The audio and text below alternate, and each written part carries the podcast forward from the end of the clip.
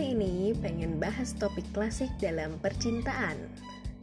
Cinta pada pandangan pertama, bener ada nggak ya? Sebenarnya perasaan yang timbul kayak senang, sedih, excited, dan semacamnya itu datangnya dari dalam tubuh kita, yaitu karena stimulasi hormon.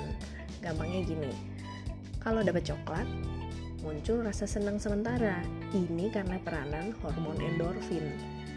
Kalau lagi stres, terus muncul perasaan waspada, jadi nggak bisa tidur, ini karena peranan hormon norepinefrin. Kemudian ada hormon yang disebut sebagai hormon cinta, namanya oksitosin. Perannya untuk membangun ketenangan, kepercayaan, dan intinya rasa nyaman seseorang.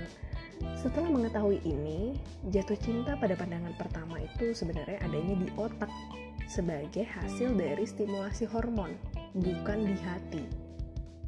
Kamu jadi pengen terus dekat sama dia, kamu excited untuk melihat wajahnya, kamu mulai berandai-andai tentang dia. Beda kalau jatuh cintanya di hati. Yang ini harus dirawat terus, seperti kamu ketemuan sama dia lagi, mengenal dia lebih dalam lagi, punya karakter dan obrolan yang cocok. Nah, intinya jangan terlalu banyak terpatok kisah jatuh cinta pandangan pertama seperti di film-film yang memang dibuat untuk romantis dan ungu. Kamu bisa menciptakan keseruan romansa kamu sendiri sama pasangan kamu.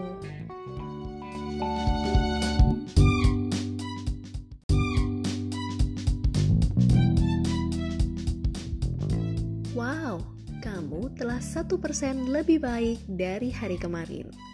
Sampai bertemu besok di channel yang sama.